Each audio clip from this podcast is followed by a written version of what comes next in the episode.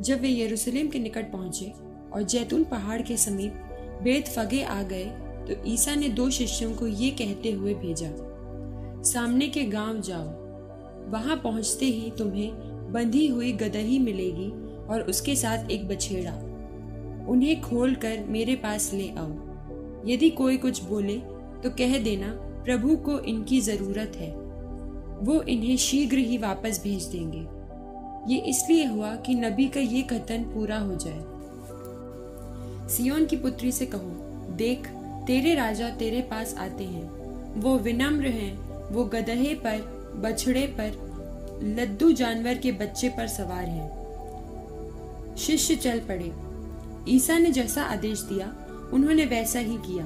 गदही और बछेड़ा ले आकर उन्होंने उन पर अपने कपड़े बिछा दिए और ईसा सवार हो गए। भीड़ में से बहुत से लोगों ने अपने कपड़े रास्ते में बिछा दिए।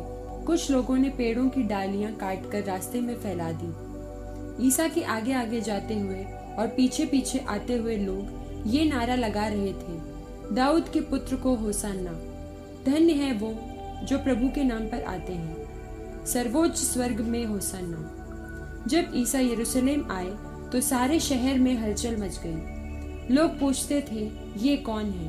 और जनता उत्तर देती थी, ये गलीलिया के नाजरेत के नबी ईसा हैं।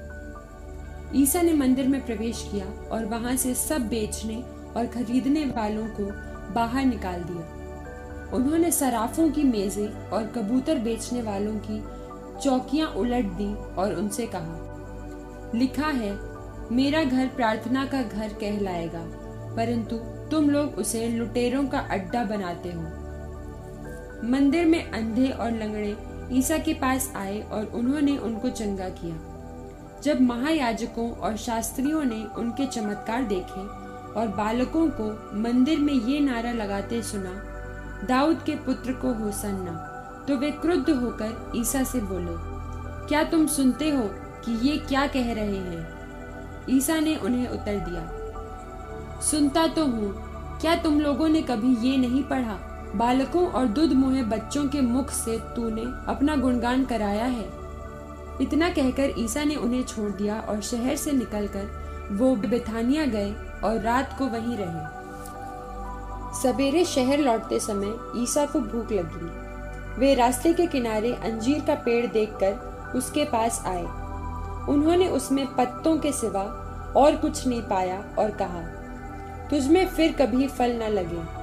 और उसी क्षण अंजीर का वो पेड़ सूख गया। ये देखकर शिष्य अचंभे में पड़ गए और बोले, अंजीर का ये पेड़ तुरंत कैसे सूख गया है? ईसा ने उन्हें उत्तर दिया, मैं तुम लोगों से ये कहता हूँ, यदि तुम्हें विश्वास हो और तुम संदेह ना करो तो तुम न केवल वो करोगे जो मैं अंजीर के पेड़ के साथ कर चुका हूँ, बल्कि यदि तुम इस पहाड़ से ये कहो, उठ, समुद्र में गिर जा। तो वैसा ही हो जाएगा। और जो कुछ तुम विश्वास के साथ प्रार्थना में मांगोगे, वो तुम्हें मिल जाएगा। जब ईसा मंदिर पहुँच गए थे और शिक्षा दे रहे थे तो महायाजक और जनता के नेता उनके पास आकर बोले, आप किस अधिकार से ये सब कर रहे हैं? किसने आपको ये अधिकार दिया? ईसा ने उन्हें उत्तर दिया, मैं भी आप लोगों से एक प्रश्न पूछना चाहता हूँ। यदि आप मुझे इसका उत्तर देंगे तो मैं भी आपको बता दूँगा कि मैं किस अधिकार से ये सब कर रहा हूँ। योहन का बपतिस्मा कहाँ का था? स्वर्ग का अथवा मनुष्यों का? वे ये कहते हुए आपस में परामर्श करते थे। यदि हम कहें स्वर्ग का तो ये हमसे कहेंगे, तब आप लोगों ने उस पर विश्वास क्यों नहीं किया? यदि हम कहें मनुष्यों का तो जनता से डर है, क्योंकि सब योहन को नबी मानते हैं। इसलिए उन्होंने ईसा को उत्तर दिया, हम नहीं जानते। इस पर ईसा ने उनसे कहा, तब मैं भी आप लोगों को नहीं बताऊँगा कि मैं किस अधिकार से ये सब कर रहा हूँ। तुम लोगों का क्या विचार है? किसी मनुष्य के दो पुत्र थे। उसने पहले के पास जाकर कहा, बेटा, जाओ, आज दागवारी में काम करो। उसने उत्तर दिया, मैं नहीं जाऊँगा। किंतु बाद में उसे पश्चाताप हुआ और वो गया। पिता ने दूसरे पुत्र के पास जाकर यही कहा। उसने उत्तर दिया, जी हाँ पिताजी। किंतु वो नहीं गया। दोनों में से किसने अपने पिता की इच्छा पूरी की? उन्होंने ईसा को उत्तर दिया, पहले ने। इस पर ईसा ने उनसे कहा, मैं तुम लोगों से ये कहता हूँ, नाकेदार और वैश्याएँ तुम लोगों से पहले ईश्वर के राज्य में प्रवेश करेंगे। योहन तुम्हें धार्मिकता का मार्ग दिखाने आया और तुम लोगों ने उस पर विश्वास नहीं किया। परंतु नाकेदारों और वैश्याओं ने उस पर विश्वास किया। ये देखकर तुम्हें बाद में भी पश्चाताप नहीं हुआ और तुम लोगों ने उस पर विश्वास नहीं किया। एक दूसरा दृष्टांत सुनो। किसी भूमिदर ने दाख की बारी लगवाई, उसके चारों ओर घेरा बनवाया, उसमें रस का कुंड खुदवाया और पक्का मचान बनवाया। तब उसे असामियों को पट्टे पर देकर वो परदेश चला गया। फ़सल का समय आने पर उसने फ़सल का हिस्सा वसूल करने के लिए असामियों के पास अपने नौकरों को भेजा। किंतु असामियों ने उसके नौकरों को पकड़कर उनमें से किसी को मारा पीटा, किसी की हत्या कर दी और किसी को पत्थरों से मार डाला।